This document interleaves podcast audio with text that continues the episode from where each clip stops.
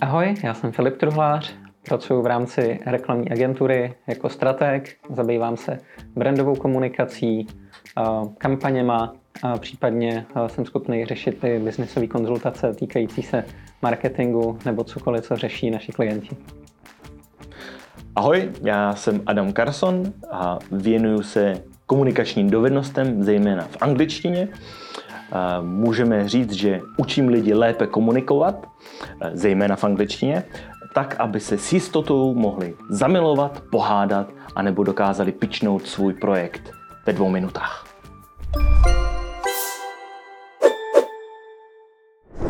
Já u nás vítám Filipa Truhláře a Adama Carsona a abychom započali nějakou debatu, tak ti Adame předávám slovo. Děkuji za slovo, já mám připravenou otázku rovnou na Filipa. A, a ta otázka zní, já, možná to bude víc otázek na jedno téma. Jestli si myslíš, že záleží na, na přesné komunikaci v angličtině až do takové míry, že se bavíme o přísvůdcích v angličtině. Mm-hmm.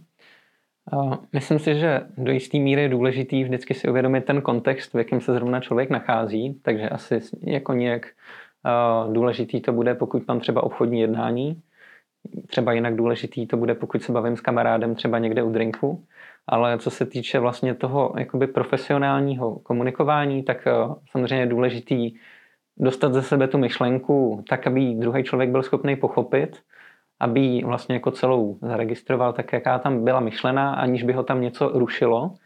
A samozřejmě pokud to je prodaný eh, na té na biznesové lince, tak samozřejmě čím víc profesionální to jenom může být, tak eh, je to asi důležitý. Protože ten člověk to může vnímat eh, z různých úhledů a cokoliv, co ho tam může vyrušit, tak v něm může vyvolat nějakou nejistotu. A toho u biznesového jednání nechcem dosáhnout. Chcem, aby prostě si byl jistý, že má naproti sobě někoho, komu může důvěřovat.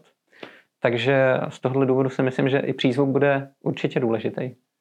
Yes. Já samozřejmě souhlasím. Proč se vlastně ty na to, Adame, ptáš na tuhle otázku? Co vlastně ty děláš? Čím se zabýváš? To, přiznávám se, byla to lehce návodná otázka. Odhalili jste mě. Já, jak jsem říkal v intru, já se věnuju komunikačním dovednostem v té angličtině a aby se lépe lidi na, naučili vyjadřovat, aby mohli snadno zamilovat, i pohádat se nebo pičnout ten svůj projekt, což je ta, ta biznisová komunikace. A, takže je to kompletní komunikační servis, jinými slovy, včetně výuky přízvuků, takže když přesně někdo chce mluvit jako američan nebo jako angličan, a, tak tomu se věnu. A, dělám to už spoustu let a poslední dobou na to e, se snažíme postavit aplikaci B2B pro biznesy, tak aby zaměstnanci mohli zlepšovat v angličtině, možná i když se nikdo neptá, sám sobě zodpovím proč. A e, jedním, jedním takým use casem, jedním příkladem, kdy je to užitečné, ušetří to spoustu peněz a času, je, když je vývojářská firma, která má klientelu, řekněme, v Americe a každých týden nebo 14 dní mají takzvaný stand-up call, kdy ten klient volá vlastně té firmě s těmi programátory, aby zjistili, kde jste, co se udělalo, jsou nějaký problémy, je třeba něco vyřešit. A samozřejmě z jedné strany je ten Američan, z druhé strany je ten Čech a vývojář má docela drahý Menday a tak když se hodinový meeting natáhne na čtyřhodinový, tak je to docela jako už náročná záležitost, ta drahá. A, takže tam je jeden takový příklad, proč, proč to řešit, proč to řeším. A když tak doplním. Uh-huh. Stačí? A, jasně, stačí, děkuju. A s tím, že ty teda teďka máš nový projekt a dneska jsme zavolali Filipa, který dělá stratega, aby ti vlastně nějakým způsobem trochu pomohl s tou marketingovou komunikací a ty máš připravený asi nějaký otázky na něj, tak jestli můžu tě poprosit o položení. Já mám při, připraveno spoustu, spoustu otázek. Eh, první, která mě tak napadá, kde já cítím takovou, řekněme, kognitivní disonanci možná v hlavě. A jak jsem zmínil, tak výuce těch komunikačních dovedností a těm přízvukům se už věnuju několik let. Nebudu říkat radši kolik, ale je to spoustu let. a ne, je to asi 15 let. A a lidé mě docela už znají a jako doporučují si mě, ale doporučují si mě jako Adama Karsna.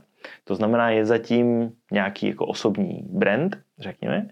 A teď, jak já připravuju tu mobilní aplikaci eh, a ten projekt celkově s názvem Say Worcester, lidé, lidé si často myslí, že je to Worcester, není to Worcester, eh, je to Say Worcester, tak vlastně řeším to, jak překlopit, řekněme, nějaký osobní brand do, řekněme, firemního brandu a jak se to jako dá provázat.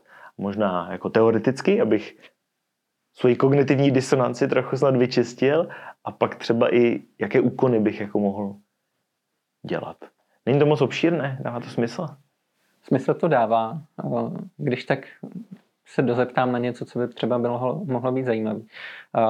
Je super, že už je na čem stavět, protože osobní brand je taky vůbec těžký postavit, ale když už tady je mnoholetá vlastně zkušenost nějaká a jsou tady lidi, kteří tě vlastně už znají, jsou schopní si tě doporučovat mezi sebou a říct vlastně jako proč by za tebou někdo měl chtít jít, tak je to něco, nějaká esence, která vlastně se dá přenést na tu značku, která by se dalo říct, že jako může být stavěná vedle toho, je to ta firemní značka a pro někoho už to může být vlastně takový jako míň osobní, už najednou jednají s firmou, za kterou můžou být různý lidi a teď nevědějí, do jaký míry tam třeba budeš ještě ty. Ale eh, v tenhle ten moment je vlastně eh, důležitý jim říct, v čem jakoby eh, to pro tebe vytvořilo nějakou výhodu. Najednou ten tým potřebuješ mít větší, nebo chceš se k těm lidem dostat třeba i v čase, kdy zrovna nejseš dostupný, což může být jedna z těch výhod, jo, že už je tam právě třeba aplikace a že ty největší know-how, který máš, nebo to, co si vlastně na tobě nebo na tvých službách vlastně klienti pochvalovali, že jsou zabalený do nějakého balíčku a o ten balíček, že se stará teď víc lidí, ale všichni respektují to, jak si to nastavil. Že tam jsou eh, hodnoty, které si vlastně jako, které jsou spojené s tebou, tak jsou přenesený na tu firemní značku. Takže s tím určitě by se mělo pracovat dál, pokud tam náhodou nějaká taková obava bude, že jestli se o mě bude starat někdo jiný, jestli to bude stejně dobrý, tak eh, je důležité říct, že furt jako ty seš ten garant kvality, který eh, si buduje tady tu firmu, která je jeho, tím pádem prostě si ji hlídá tak, jak to jenom může dělat. A že si nenechá vlastně utíct eh, ty zákazníky kvůli tomu, že náhodou by tam bylo, ono se tomu říká obecně customer experience, a pokud ta customer experience uh, není prostě taková, jakou by si lidi zažili s tebou, tak pak samozřejmě už je tam důvod uh, k nějaký obavě a starat se o to, jak uh, to podchytit, jak to zlepšit. No ale pokud tam ta customer experience je vlastně stejná, jakou doručuješ ty a možná i lepší o to, že ten člověk to může zažít i v jiný moment, než třeba zrovna máš čas ty, nebo z nějakého důvodu to potřebuje řešit jiným stylem, tak uh, už ten nástroj mu může nabídnout hodně možností. A samozřejmě nástroj se nemůže jmenovat stejně jako člověk a potřebuje mít nějaký vlastní brand, ale je dobrý, když ty dva brandy jsou propojený. To znamená, aby jako neodešli od sebe. Samozřejmě v nějaký moment, pokud někdo má exit strategii, tak si může říct, nebudu se s tím propojovat až tolik, nebo na začátku jo, ale postupem času se budu uchylovat třeba stranou. Pro někoho taky to může být strategie, jak eh, s tím produktem jako naložit ale pokud pro tebe je cíl mít ten produkt svůj, rozvíjet si ho, vyplat si ho, tak eh, čím víc to bude provázaný mezi sebou, tak tím jedině dobře. Ale samozřejmě eh, je dobrý se prezentovat jako Adam, který nabízí tady tu službu, než říkat, je tady aplikace a za ní třeba stojí Adam. Protože ze začátku oni přijdou za tebou, protože tě znají a to doporučení je na tebe a přes tebe je jednoduchý sklouznout pak k tomu nástroji nezačnou hledat asi primárně nástroj a k tomu asi těžko sklouznou k tobě, ale tady ta cesta mi přijde taková logičtější. Takže furt bych budoval ten svůj osobní brand, ale už bych do té komunikace zaimplementoval vlastně tady tu informaci. Je tady nový nástroj, který vám přináší něco navíc. A co je to navíc? Ale zároveň jsem to furt já, který tady pro vás jako je připravený. To, to, to, to, jak jsi to formuloval, mi dal jako velký smysl, že já jsem ten namluvil, který dělá nebo který nabízí tuto službu a dokonce si mi připomněl, já jsem to asi někdy už dřív četl a vykouřilo se mi to z hlavy, kdy bylo také schrnutí ve firmě věty, že to bylo něco jako že bych měl digitalizovat sám sebe. A to, to mi přijde, že vlastně jako popsal velmi, velmi pěkně. Mm-hmm. ok, ok, super. Jak myslíš, jako, že digitalizoval sám sebe, jako přenést tu svoji tam myšlenku do digitálního světa no. a jako šířit tam to povědomí o tobě a o té firmě, řekněme, nebo?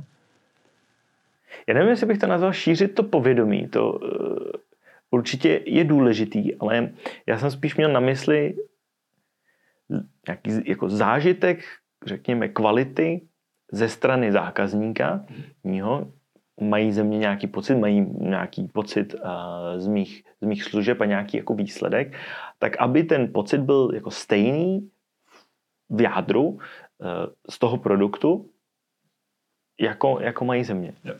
že když bych já třeba nemluvil uh, stoprocentně formálně a najednou ten produkt mluvil stoprocentně formálně, tak je to špatně asi, ne? Mm-hmm. Okay. No. Ale spousta těch věcí mi přijde, že jsem jako že si jich člověk ani tolik neuvědomuje, třeba způsob, jakým jako mluví, nebo i nějaký jako vizuál. A tak jak můj vizuál, řekněme, přenést do digitálního prostředí, bude se zamýšlet. Um, teďka ty máš v nějakém procesu tu aplikaci vlastně, kterou vytváříš, mm-hmm. tak vlastně v jakém procesu je, jestli už je vyvinutá, nebo kdy třeba bude spuštěná, jestli máš nějaký odhad? Je, ve, je v procesu výstavby. Mm-hmm. jako nějaký divadlo. Je to v procesu výstavby, takže hotová ještě není. A termín nemáme jako daný, takže to ti bohužel taky neřeknu, ale vlastně řeším jako dvě stránky věci. Jedna je to, na co se teď zeptal, to je ta technická stránka, programování, kód, funkcionalita a tak dále. A druhá je vlastně uh, asi Filipová expertíza, což je ten marketing, marketing a sales. Hmm. Uh, takže tak to mám jako rozdělení, sedím na dvou židlích, je to trošku náročné, ale zajímalo by mě třeba, když to stáhnu zpátky k tomu, k tomu marketingu, asi můžeme začít obšírně zeptat se na B2B marketing. Tak to je taková otázka, na kterou existuje hrozně moc odpovědí, ale nejdůležitější, co vlastně vždycky s klientama řeším, je uh, zamyslet se, kdo jsou vlastně ty cílové skupiny, pro koho to dělám. A takže bez toho, aniž by si člověk na začátku udělal nějakou analýzu, tak nejde dělat marketing. A ta analýza by se měla skládat z několika oblastí, na které je potřeba se vždycky podívat. A ono je vlastně jedno, jestli je to B2B nebo B2C marketing, protože ta situační analýza, která se na začátku dělá, tak eh, měla by se zaměřit vůbec na to, eh, ať už to bude osobní nebo firmní jako brand, tak eh, kdo jsem já, proč tady jsem, čeho vlastně chci dosáhnout a mít jako nadefinovanou tu svoji cestičku, po který chci jet a můžu vidět ten cíl, ale důležitý je, jakým způsobem na té cestě chci jet. A, nebo jít, nebo letět, to je vlastně jako jedno. Ideálně letět. Tryskáčem. Ideálně letět. Světelnou rychlostí. tak, tak, tak. Tak eh, tohle, když člověk má jako nadefinovaný, tak samozřejmě ta cesta se kolikrát jako stočí, ale je důležitý, že jako ví, jakým směrem jako vede. Takže to, že se něco kolikrát mění, je ale je důležitý jako vidět, jakým směrem jsem to kormidlo uh, vlastně jako nastavil. A mělo by se správně jakoby držet dlouhodobě, nemělo by se z toho utíkat někam jinam. Takže to je nějaká jakoby mise, vize té společnosti nebo toho člověka. A druhý téma, který by se mělo řešit, tak uh, to je vlastně pro koho to dělám. Protože asi mě to na začátku napadlo z nějakého důvodu. Ten důvod je, třeba jsem si všim člověka, který někde komunikoval a ta komunikace mu dobře nešla a řekl jsem si, aha, tak tady se nabízí prostor, že bych mu třeba uměl poradit. A uměl bych mu poradit tak, že mu začnu třeba dělat lekce, školení týkající se právě třeba výslovnosti nebo vůbec jazykové dovednosti a podobně. A tady vzniká už vlastně jako nějaký problém, na který já mám svůj produkt. A teď hledám další lidi, kteří by ten problém mohli mít a zkusím si je segmentovat do různých skupin. Teď jdeme za člověkem, eh, třeba i v tom B2B marketingu, může to být třeba i firma, která takových zaměstnanců může mít víc a uvědomuje si právě tady ten problém, že její zaměstnanci komunikují třeba s někým v zahraničí a zároveň reprezentují tu firmu. To znamená, jak ta firma chce působit, tak to pro ně může být nějaký eh, jeden z důležitých bodů. Řekne si jasně třeba prezentační dovednosti a tam je může navíst už něco dalšího a tím třeba máme jeden segment. A teď je otázka ale firma. Můžeme si říct, že to nabízíme pro nějaký konkrétní firmy v nějakém segmentu, třeba tech companies nebo uh, třeba nějaký vzdělávací, ale furt se bavíme jako o firmě. Ale v té firmě sedí reální lidi. A my necílíme na firmu, ale my cílíme na konkrétního člověka, který může přijít za někým, kdo má tu rozhodovací jako schopnost, moc a on řekne, jasně, tady ta firma je pro nás zajímavá, půjdeme za ní, můžeme ji oslovit nebo necháme si od nich připravit nabídku. A v tenhle ten moment už to je vlastně komunikace člověk versus člověk. I když na té jedné straně furt je to zabalený nějakým pozlátkem značky, může to být firma, a na druhé straně je to taky firma, který vlastně mezi sebou komunikují, ale ve výsledku to jsou lidi. A my potřebujeme vědět v té firmě, jaký lidi to jsou, kteří řeší ten problém, na který my máme tu odpověď. Může to být třeba ten samotný člověk, který si uvědomuje, aha, já si volám třeba s někým ze států a ty naše koly jsou neefektivní, trvají hodně hodin, protože já se třeba v tom necítím komfortně, nemám s tím tolik zkušeností a potřeboval bych tam zlepšit. Ale takovýhle člověk třeba málo kdy uh, to někde řekne dál.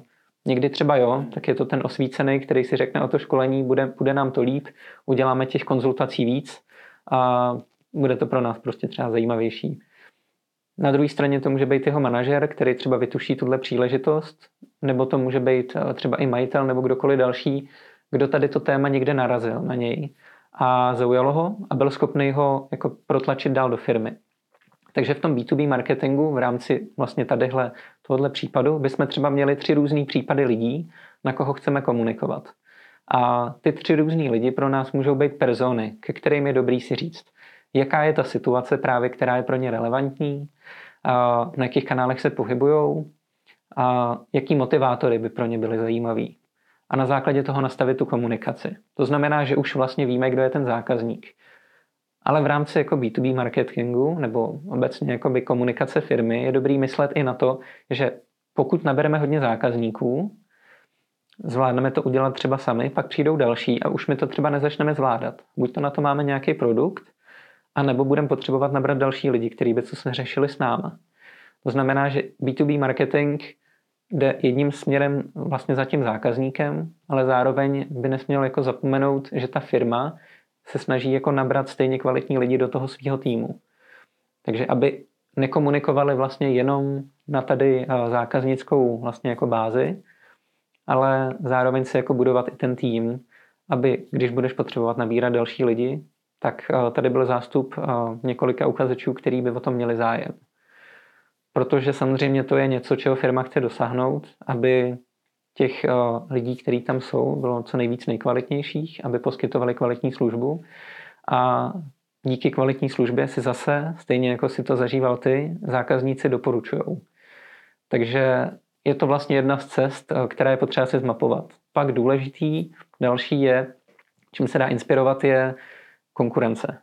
Co vlastně dělá tvoje konkurence, nebo jaký alternativy vůbec uh, ten potenciální zákazník, ta potenciální firma má jestli osloví tebe jako osobu, tebe jako značku, nebo jestli bude hledat nějaký jiný nástroj a jaký nástroje by to byly, jaký firmy by to byly, tak je dobrý si to zmapovat, aby člověk věděl, v rámci jakého hřiště vlastně se pohybuje.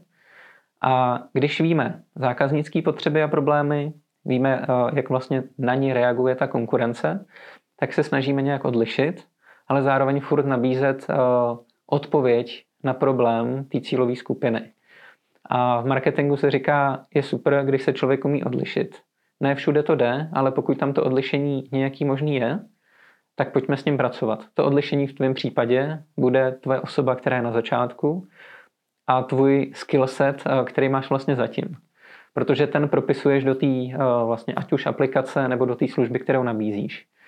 Ten si porovnáš s tím, co nabízí někdo jiný a tam budou třeba jiní lidi a u tebe zákazníci můžou chválit nějaký tři vlastnosti, u někoho třeba dvě z nich budou stejný a jedna bude jiná, tak na té jedné to můžeš třeba postavit. Nebo je tam přidaná hodnota právě aplikace, takže vždycky si vybrat jednu, dvě věci, které o sobě chceš komunikovat a komu je chceš komunikovat. Ty dvě věci tě musí odlišit a musí jít za těma správnýma lidma. A je možný, že těch segmentů, na který cílíš, bude víc. a pro každý segment třeba budeš chtít komunikovat něco jiného, protože víš, že ten jejich problém se liší, že není úplně u všech stejný, ale když se v tom dokážou najít, tak vlastně jakoby víš už, co jim máš komunikovat. A to je vlastně jakoby začátek toho B2B marketingu, vědět, ke komu jdeme, s jakou nabídkou a musíme si být jistý, že je pro něj relevantní. Je to hodně věcí, které se musí zmapovat, ale když to člověk udělá, udělá prostě ten čas na to na začátku, tak z toho může těžit dlouho do budoucna. To zní, máš, to zní, že máš hrozně moc parametrů jako v hlavě. Jsou to parametry, které se opakují prakticky vždycky na začátku. Vědět, kdo jsem vlastně já, když to schrnu. Vědět, pro koho tu službu dělám. Kdo další pro ty samý lidi dělá službu a byl by mi konkurencí. A pak to nejdůležitější, na co se může třeba i zapomínat, je jako do jakého kulturního prostředí jdu nebo jaký uh, faktory mě můžou ovlivnit, jakožto firmu. Může to být legislativa, může to být nějaký kulturní setup v nějaký zemi, nějaký zvyklosti, uh, cokoliv dalšího, co se do toho může propsat, tak uh, je dobrý znát i ten široký kontext. Když člověk zná tady ty čtyři věci a pravidelně se na ně kouká, tak by měl mít vždycky nabito na nějakou strategii, kterou vlastně teď chce realizovat. To mě přivádí k té strategii. Jak postavit dobrou strategii? Jak postavit dobrou strategii? Začíná to vždycky tady na začátku, kdy zmapujeme si teda všechno. Že od té persony to začíná? Začíná to od zákazníků, od konkurence, od nás sebe samých a od toho prostředí, kam jdeme. Jakmile tohle zjistíme, nebo prostě někde si to jako se píšem, vydefinujeme, tak je důležitý říct si, co je vlastně náš cíl.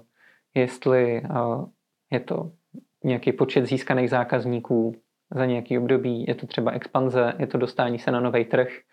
Měli bychom si v rámci strategie říct, eh, k čemu vlastně jako chceme teď směřovat.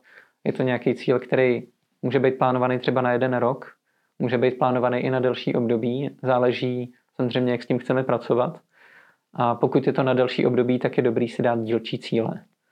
Dobře, já omlouvám se, jestli do toho skočím. Co kdybychom to jako zkusili? To udělat jako, jako takový tester. Aha. Ne, to by mohlo být i, i zajímavý pro, pro ostatní lidi, co, co se koukají. Jen to tak jako dát, dát dohromady na, na mém příkladě, to se bude hodit. A jestli, jak bychom to mohli tak jako sesumírovat, nějakou takovouhle strategii. A určíme si ten cíl, nebo že já to vnímám tak, že a, a když tak mě opravě si to dává smysl, jak jsem zmiňoval takovou tu technologickou část, kterou řeším teďka a druhou tu marketingovou, tak e, že z té marketingové by měl být nějaký jako výstup. Mm-hmm. A co za výstup by to mělo být? Já si třeba představu um, seznam e-mailů, vlastně jako databáze uh, potenciálních klientů, kteří, kteří přijdou na naši webovou stránku uh, savebooster.com kteří přijdou na naši webovou stránku a, a upíšou se k e, newsletteru. A my vlastně pak díky tomu můžeme mít databázi lidí, kteří mají jako zájem o to, co děláme a až budeme vypouštět, řekněme, naši aplikaci nebo nějaký jiný produkt, tak jim to můžeme rovnou vlastně napřímo poslat. Mm-hmm. Je to třeba jako dobrý cíl? Nebo? Řeknu, že tohle už je jako součást taktiky, a vždycky, i když si začneme říkat, že budeme budovat databázi e-mailů, budeme rozesílat nějaký zprávy, tak děláme to z nějakého důvodu. A ten důvod je zase někde na začátku, takže uh, třeba když navážu na to, v jaký seš teďko situaci, vyvíjíš aplikaci. Tak uh, někdy padlo rozhodnutí, že si řekl, budu vyvíjet aplikaci, proč? Mám s tím nějaký záměr. A to je vlastně jakoby součást už asi nějaký tvý strategie, proč vlastně tu aplikaci děláš. To znamená, kromě toho, že si vyvinul nebo vyvíjíš aplikaci, si mohl dělat třeba i jiné věci, ale ty si řekl, že ta aplikace je nástroj k tomu, aby ses dostal vlastně jakoby do třeba toho svého dílčího cíle nebo finálního cíle, který je nějaký. Takže když si vlastně jako třeba teď řekneme, co je ten cíl, proč se vlastně dělal tu aplikaci?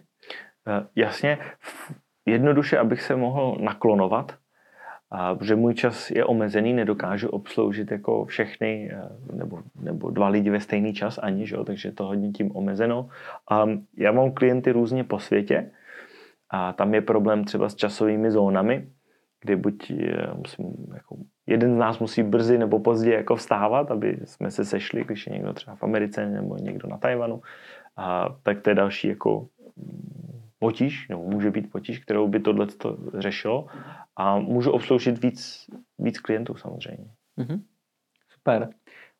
Když teda vlastně jsme si to zabalili takhle do toho, že v tenhle moment ty můžeš v klidu spát a můžeš vlastně obsloužit klienty kdekoliv, kdykoliv na světě, tak tvůj první cíl třeba může být obchodní.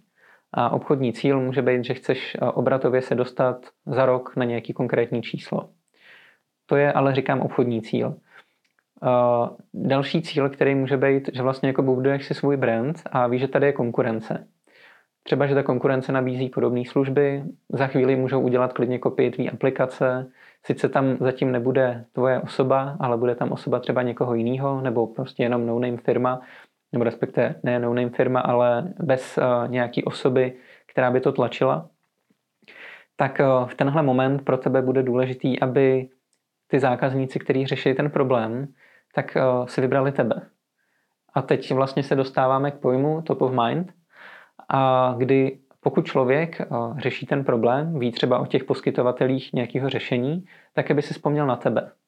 Uh, například uh, klidně i někdo z tvých klientů, kteří se k tobě dostali přes nějaké doporučení, tak nemuseli třeba zareagovat hned v momentě, kdy jim někdo řekl, že mají za Adamem, ale zareagoval třeba za půl roku nebo po nějaké době, kdy si říkal, teď na to konečně mám prostor, teď to třeba chci řešit. A díky tomu, že dostali jedno doporučení a možná pak viděli třeba i nějaké další fir- firmy, které nabízejí něco podobného nebo třeba další doporučení a pokud si na tebe vzpomněli jako prvního, tak to bylo top of mind. A to je vlastně důležitý. To pro tebe může být eh, jeden z cílů eh, marketingových, na který se chceš dostat u nějakého počtu lidí. A to nezměřím, ne? Tak uh, změřit to jde, ale dělají se na to výzkumy. Obvykle to dělají velké firmy, nedělá se to většinou u jakoby startupů nebo menších značek, pokud se v tom netočí doopravdy jako velký, velký, velký peníze. Protože takovýhle výzkum může stát jako nižší 100 tisíce tady korun, ale dá se změřit pomocí nějakého průzkumu. Samozřejmě ty si ho můžeš v nějaký jednodušší variantě udělat mezi svýma zákazníkama, současnýma, minulejma, potenciálníma, který tě třeba jenom oslovili, ale pak třeba víš, že skončili někde jinde. Můžeš se jich zeptat, uh, mezi kým dalším jako se zvažovali, proč se rozhodli pro někoho jiného, jestli třeba to byly důvody finanční, časový, trochu jiná nabídka té služby, co to vlastně bylo. Takže těch informací se pak můžeš dozvědět víc. Samozřejmě uh, ne každý asi ti to bude chtít říct, ale stačí aspoň jako pár jednotek a ono tě to navede už aspoň k nějakému základnímu obrázku. To vlastně jako by se dalo pojmenovat nějakým kvalitativním výzkumem.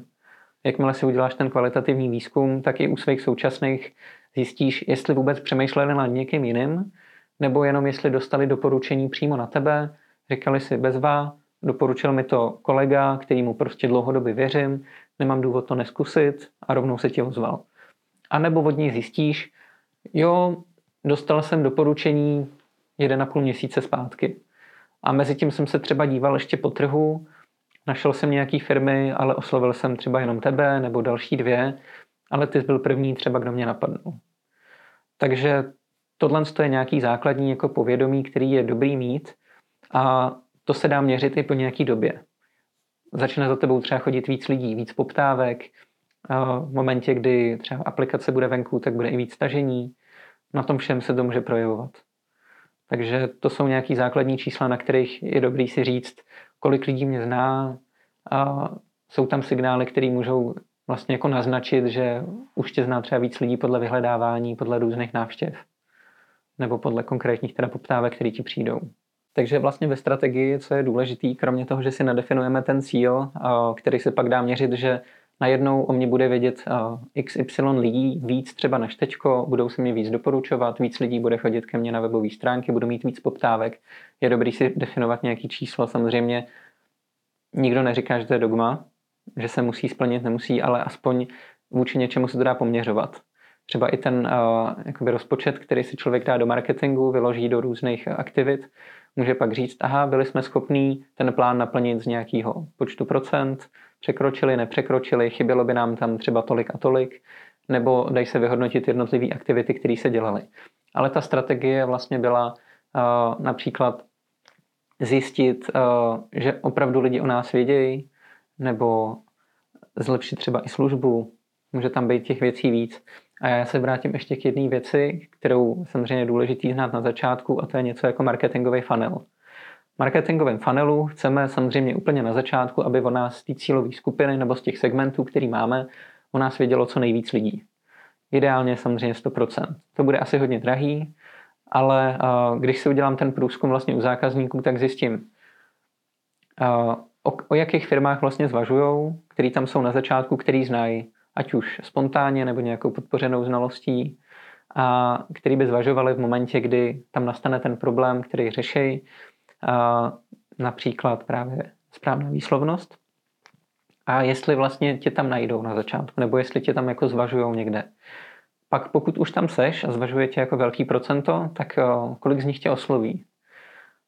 Pak, když tě oslovili, tak když už třeba i poptali, tak zase jaký procento poptá a kolik reálně jakoby uzavře tu zakázku a kolik z nich eh, s tebou třeba jako vydrží dlouhodobě, kolik z nich, pak samozřejmě jako pokračujeme dál, tě doporučilo někam dál a nejenom někam dál, ale kolika dalším lidem nebo firmám, kolik vlastně jakoby takovýhle zákazník pro to by byl schopný jako přinést novýho biznesu. Takže vlastně, jakoby, když si řekneme tady ten marketingový trichtíř, má teď nějaký čísla a z každého vlastně eh, kroku toho marketingového trichtíře máme nějaký konverzní poměr. Znamená, jako řekneme si, aha, z Everness fáze do fáze, kdy už o mě jako zvažujou, to číslo není nic moc, ale jakmile už mě zvažujou, tak pak už vím, že zase ta konverze je vysoká. Takže zaměřil bych se třeba v rámci strategie na to, aby lidi, kteří tě znají, tak aby eh, co nejvíc z nich zároveň jako přemýšlelo o tom, že to je vlastně ta firma, ten člověk, za kterým půjdu. A tam je potřeba už si zase jako zjistit od eh, těch zákazníků, proč tam třeba byl ten odpad v té konverzi, jestli je to daný službou, cenou, čímkoliv dalším. Mohla to třeba podseknout i konkurence, i když původní ceny třeba jsou třeba stejný, ale třeba je to něco jiného. Jakmile si člověk zmapuje tady tu jednu oblast, tak uh, už vlastně jako mu to definuje ten cíl, ke kterému vlastně jsme se chtěli dostat, co by pro tebe mohl být ten cíl. Takže já nejdřív, co bych udělal, zeptal bych se zákazníků, abych si naplnil ten funnel a zjistil nějaký čísla a dokázal se rozhodnout, kde se nachází ten problém, který, když teďko vyřešíme, tak těch zákazníků bude víc. A ten se dá nadefinovat právě třeba na ten rok následující a k tomu se vlastně dá upnout už i nějaký rozpočet. To zní jako, že jsi taky analytik vlastně. Tak strategie vychází vždycky z nějakých dat a z nějakého poznání, takže bez toho by to moc nešlo já se zkusím neptat tolik obecně, jako jestli se dá marketing dělat s nulovým jako budgetem, s nulovým rozpočtem, ale kdybych já za tebou přišel a teda, co by si se mnou s mojí, jako s mý, mojí situací dělal? tak kromě toho, že bych si to celý znova začal analyzovat právě zákazníky, tvojí službu, možná bych si to prošel i jako sám, abych měl na to osobní názor, jak vlastně ta služba funguje od momentu, kdy jsem se o tobě dozvěděl, až do momentu, kdy mám eh, několik lekcí s tebou vlastně za sebou. Možná bych tam něco už našel, samozřejmě tím, že bych se zeptal i dalších eh, tvých eh, klientů, tak třeba by tam byly podobné vzory a s tím bych mohl začít pracovat, podíval bych se na konkurenci a vlastně tam by nám vypadly nějaký třeba témata. Ono obecně, když jsem tohle řešil u hodně klientů, tak jsme schopní na základě toho si definovat takovou roadmapu. A to neznamená, že marketing začneme dělat hned. Třeba zjistíme, že bude na, fajn na té službě něco změnit, nebo naopak zjistíme, aha, jsme na limitu a potřebujeme právě mít aplikaci. I aplikace, že jako bude na světě, zatím třeba tady nepadlo konkrétní datum, ale už s tím by se mohlo dát pracovat, protože i ty klienti, kteří už tady jsou teďko, tak pomalu bych jim říkal, že se něco takového chystá Možná bych je zapojil třeba i do nějaké beta fáze, tím pádem už bych je trošku i nakoupil a mohla by to být jedna z cest, jak třeba pak uh, vlastně jakoby šířit ten produkt. A vlastně už to je částečně i forma marketingu, protože tam je furt tvoje osobnost, která komunikuje s klientem a ta se v tenhle moment jako od toho nedá utrhnout. A jakákoliv komunikace by se dala považovat za marketing v tomhle případě, protože jsi jim předal informaci, bude tady nový produkt, nabídne takový a takový benefity, pojďte si to vyzkoušet a už se vytváří nějaká zkušenost. Ať už to je zkušenost konkrétního zákazníka, nebo vlastně celé té firmy, která tam je, tak uh, můžou si to předat zase dál. Nikdo neříká, že lidi v té firmě tam zůstanou navždycky. Přijdou třeba jinam, ale ten problém může přetrvávat i v té jiné firmě. Takže ti můžou doporučit už zase někde dál. Když bychom jako vlastně měli definovanou takhle tu timelineu, kde kromě jako spuštění produktů nebo začneme teda s komunikací marketingu, budeme mít ještě jako další fáze. Třeba zjistíme, že v tvém týmu uh, chybí nějaký kompetence a že je potřeba ty kompetence doplnit. Někdo, kdo se bude starat právě třeba o sociální sítě nebo o newslettery. Nebo někdo, kdo bude řešit třeba PR, může to být externí firma, jenom abys to třeba nemusel řešit ty, abys nemusel myslet na deset věcí najednou, všechno to nějak běželo, ale věděla si, že ty základní aktivity, které uh, jdou za nějakou cílovou skupinou, sledují nějaký cíl, který vlastně jako jsme si nadefinovali na začátku, takže jsou všechny pokrytý. A co když jsem v situaci, kdy si nemůžu dovolit jako velký tým a musím vlastně hodně jako věcí uh, jako odkládat nebo je nedělat, je něco, co kdybychom dokázali jako zezoomovat, že tohle, když nic jiného, mm-hmm. tak dělej tohle to. Mm-hmm. Když nic jiného, tak dělej tohle. Myslím, že to nejdůležitější jakoby, slovo nebo pojem, který tady teď zazní, je brand experience, nebo pro někoho pod tím může být i customer experience, to znamená zákaznická zkušenost, nebo zkušenost vlastně jako zákazníka s tou danou značkou. V momentě, kdy se bavíme o té firmě, tak uh, už to nebude jenom uh, nějaký nástroj, ale všechno to, co se jakoby motá okolo toho. To znamená, teď bych se zaměřil na to, aby brand experience byla tak dobrá, jak jenom může dobrá být. Okay. Jak si to zmapovat?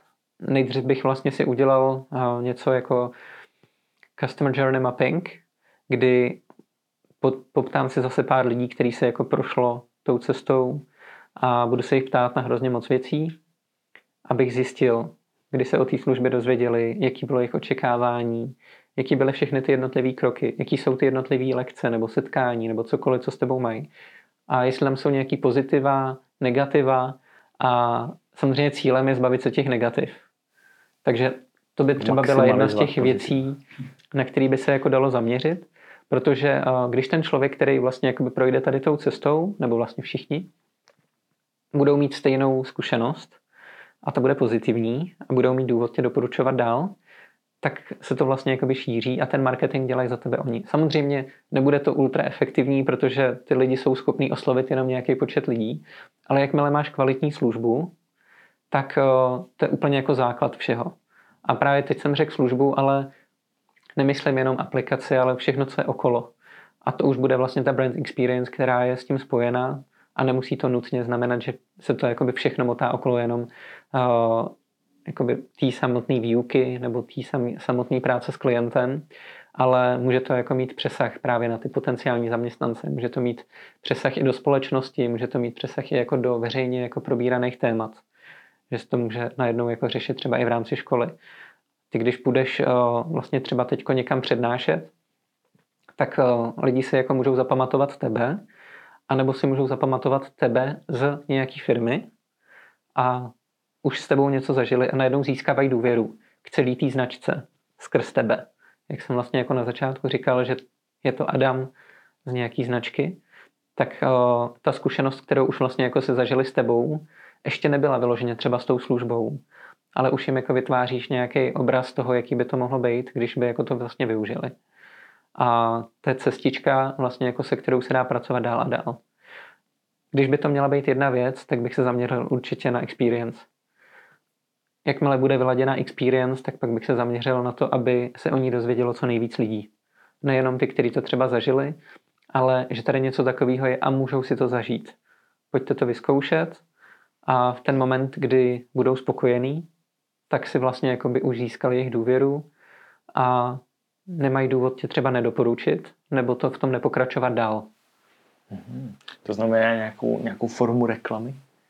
Videa na YouTube. Tady už to může být i forma reklamy a tady zase do toho vstoupí nějaký data, nějaký poznání z té úplně jakoby počáteční fáze, kdy zjistíme, kde ty lidi z těch segmentů se pohybují. Jestli se pohybují třeba na nějakém konkrétním portálu, kde si čtou třeba zprávy, nebo chodí si číst články na konkrétní třeba jiný portál, nebo poslouchají někde podcasty, nebo se pohybují na konkrétní sociální síti. A těch věcí o nich zjistíme víc.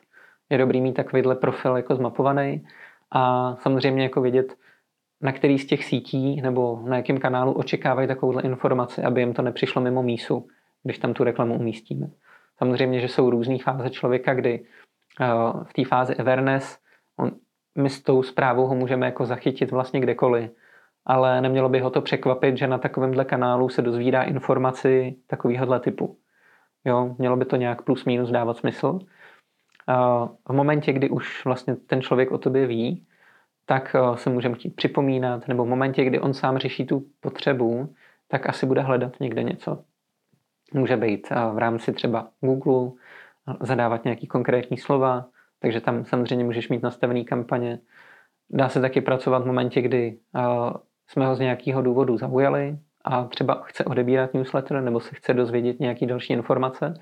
V tom případě to třeba můžou být i ukázky z lekcí nebo témata, které se třeba řeší na biznisových zkouškách. Může to být něco jako častý téma, na který se tě ptají tví klienti můžeš ho zpracovat v nějaké podobě a teď už se vlastně jako dostáváme i k nějakému, dalo by se říct, content marketingu, který uh, můžeš mít umístěný u sebe na webu, ale můžeš ho ří, šířit po internetu dál. A vlastně ta reklama může směřovat na ten content marketing, aby si to jako lidi vlastně jako mohli okusit, trošku poznat tvý uvažování, nebo třeba i tu službu uh, do jisté míry. A tam vlastně jakoby už se může rodit uh, jako docela hezká databáze kontaktů potenciálních, potenciálních zákazníků, se kterými pak už můžeš třeba uzavřít ten biznis. To, to zní tak trochu jako vlastně ten trichtýř. Mm-hmm. Že uvidí nějaké moje video někde, řekněme, možná je zaujme a v tom videu by asi měl být teda odkaz, řekněme, na buď další krok v tom trichtýři, jestli to chápu správně, anebo třeba rovnou na, ten, na, na to odebírání toho newsletteru? Jasně. Uh, asi u Evernessu bych nutně hnedka nesměřoval na nějaký konkrétní akce, který člověk musí udělat. Tam je důležitý jenom, aby uh, věděli, že tady seš a co vlastně nabízíš. A většinou říkáme, že každá kampaň má mít jako nějaký jeden cíl, takže tady ten cíl je poznat tě. Pokud člověk uh, zrovna v ten moment to bude jako chtít řešit dál, tak samozřejmě jako on si tu cestu k tomu najde. On si najde, jako, jak to zadat do Google, jak prokliknout, jak se dostat o krok dál, aby zjistil informace, ale Everness je, že se dozví. V momentě, kdy už chce vědět víc, tak pak tam můžou být jiný vlastně jakoby nástroje i kanály, který na to můžou reagovat. A pak tam samozřejmě už může být i nějaký call to action, který nutně neříká, pojďte si jako nakoupit naši službu, ale ta informace může být, pokud chcete vědět víc, můžete odebírat newsletter, sledovat náš podcast, můžete přijít na seminář, budeme mít třeba někde přednášku, můžete nás zažít naživo. A furt vlastně jako i tyhle ty aktivity můžou být eh, součástí marketingu. To znamená pořádat občas někde i nějaký veřejnější školení, kam se pozvou lidi, kteří o tom můžou mít větší zájem. A samozřejmě tam už se třeba ten biznis může uzavřít ani ne jako skrz nějaký kanál, ale klasickým způsobem, že se domluvíte na schůzce, na prvním sezení, školení, čemkoliv a může to být hotovo. Já k tomu dám vlastně ještě otázku, protože ta tady úplně nezazněla. Ta tvoje aplikace, to Say, já to nebudu moc vyslovit. Takže řekni, řekni. Say Worcester? Výborně. Say Worcester, ano. Say Worcester. A, tak ta bude vlastně zaměřená jakoby na lidi, jako firmní zákazníky to B2B, to si teď říkal, nebo si to budou moc stáhnout a případně zakoupit ty normální jako smrtelníci a budou se moc učit teda, jak správně se vyjadřovat v angličtině a dál komunikovat? Primárně to bude pro firmy. Eh, doufám, že postupem času se dostaneme k té eh, veřejnosti, řekněme, k těm, k těm jednotlivcům, ale tak, jak vlastně Filip naznačil, snažím se to jako zužovat maximálně, maximálně co jde a bude to nabízet samozřejmě výuku přízvuků, to znamená, chceš mluvit jako Američan, chceš mluvit jako Brit, můžeš, můžeš si vybrat, plus, řekněme, moduly, které jsou užitečné pro vlastně zaměstnance těch firm, což může být, uh, zmiňovali jsme startupy tuším, tak to může být jako příprava pitch decku a prezentace toho pitch decku um, investorům. Um, když jsem se tak bavil jako s klienty, co znělo, že by bylo velmi vítané od spíše jako korporátnější klienty, ale nejenom, by byl kurz na vlastně komunikační dovednosti i ten přízvuk, i, i business angličtinu, trošku všechno dohromady uh, do auta. Mm-hmm. Tak, aby ten člověk nemusel ani číst, ani psát, v podstatě ani koukat, stačilo by jako poslouchat a jako mluvit, případně formovat ty a, a ty mluvidla podle instrukcí a tím dostávat vlastně jako trénink, který já často dělám s lidmi i jako na ty jedna, jedna, jedna na jednoho bázi. A jestli se můžu zeptat ještě, proč jsi se vlastně rozhodl jít tou B2B cestou a ne tou B2C cestou? To nějaký důvod? Je to důvod té cílovky, že moje klientela jsou vlastně, jsou to samozřejmě lidi, ale jsou to lidi jako s firem a já mám na to takový ten takový krátký příběh, ale v podstatě eh, jde o to, že mluvení je myšlení a je to myšlení s druhými lidmi. A když chcem, aby nám ten druhý co nejlépe rozuměl, tak je dobré co nejjasněji mluvit. Jak jsem dával příklad s tím americkým klientem a českým, českým programátorem, tak jako to, je, to, je přesně, to je přesně ono a takových jako lidí je tam víc. A nacházejí se vlastně v těchto těch, řekněme, technologičtějších firmách z mojí zkušenosti a nějakých větších jako korporátech, kde lidi fungují mezinárodně a zabývají se biznisem. Z hlediska B2C tam určitě zájem tak je. Zdá se mi, nebo zdá se nám, že ten zájem z hlediska B2C je takový, jak to říct, Jakože se třeba pro něco rychle natchnou, tak se ne, ne, a pak to neudržej, nebo? Že je to, je to zajímavost. Mm-hmm, jo. Není tam nutně takový ten, jako to zaměření na cíl. Mm-hmm. Já toto potřebuju, aby to bylo co nejpreciznější, abych působil jako naprostý, jako sebejistý profesionál i v tom cizím jazyku, protože potřebuji jednat s klientem o 20 milionové zakázce. Na druhé straně může být ten jednotlivec, který který ho to baví, když to řeknu jednoduše. A ta motivace může být úplně jako stejně silná, ale, ale častý jakoby problém, který tam lidi vnímají, je vlastně otázka, že tři, řek, zjednoduším hrozně moc, proč se vůbec zabývat tím přízvukem, důležitá je gramatika a slovíčka. Mm-hmm.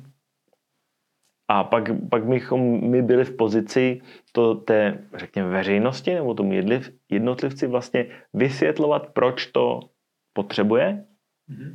versus to, že se bavím s lidmi, kteří už vědí, že to potřebují a jenom třeba nebyli schopni najít dobrou službu, která jim doručí ten výsledek, který chtějí. Mm-hmm.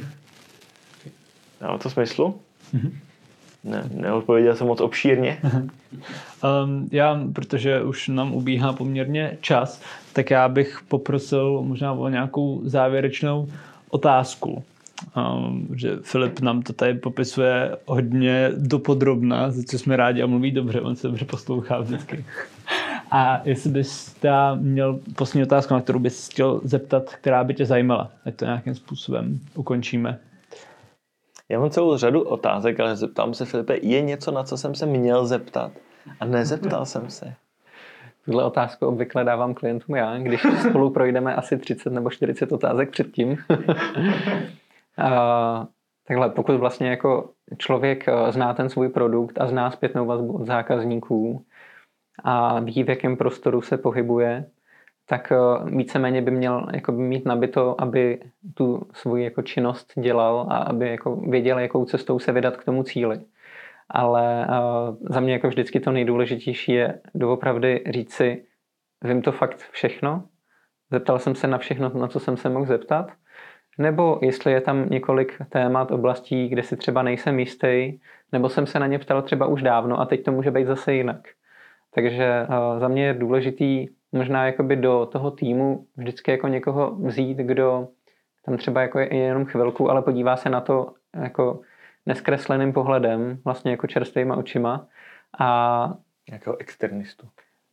Může to být vlastně cesta, může to být člověk, který třeba i v té firmě klidně jako bude zaměstnaný, jenom uh, to třeba doteďka nedělal a neřešil, jenom prostě se zaměří na to, že si jako projde doopravdy ty zákazníky. Ale co mi jako mě fungovalo vždycky dobře je, že někdo, kdo je mimo tu firmu, může to být externí agentura, nebo to může být jednotlivec, to už je vlastně jedno, se vlastně jako sám doptá těch zákazníků, ať už tvých, nebo třeba i těch potenciálních zákazníků a udělá si tady ten výzkum. Co je třeba dobrý, proč tohle dělat? je, že kolikrát se jako z toho zjistí hrozně moc informací, které pomůžou formovat produkt, formovat marketing, zlepšit celou experience, která zatím je, a nebo otevřou úplně jako nový, nečekaný cesty, které tam třeba někde můžou být schovaný, jenom to nikoho nenapadlo. Nový kontext. A zároveň vlastně jako ten zákazník je ochotný ty informace sdělit spíš někomu, komu může říct i nějaký jako takzvané pikošky, který by třeba neřekl... pikošky, ano. neřekl třeba tobě, protože s tebou má nějaký vztah a vlastně jako tady může nastat ta úroveň jako nějaký anonymizace toho sdělení. To znamená, někdo to vlastně jakoby pozbírá ty informace, řekne vlastně jako, že se dostane až jenom ta kompilace toho zjištění k tobě a na základě toho ty pak budeš upravovat produkt komunikaci, ale třeba nebudeš vědět, od koho konkrétně se jaký jako informace zazněly. Takže to je vlastně jako důležitý, aby i takovýhle člověk jako zprostředkoval vlastně tady ten jakoby výzkum, pohled na tu jako aktuální situaci. A samozřejmě uh, i on se může podívat, jak na něj poprvé působí tvoje konkurence a může se to nějak porovnat.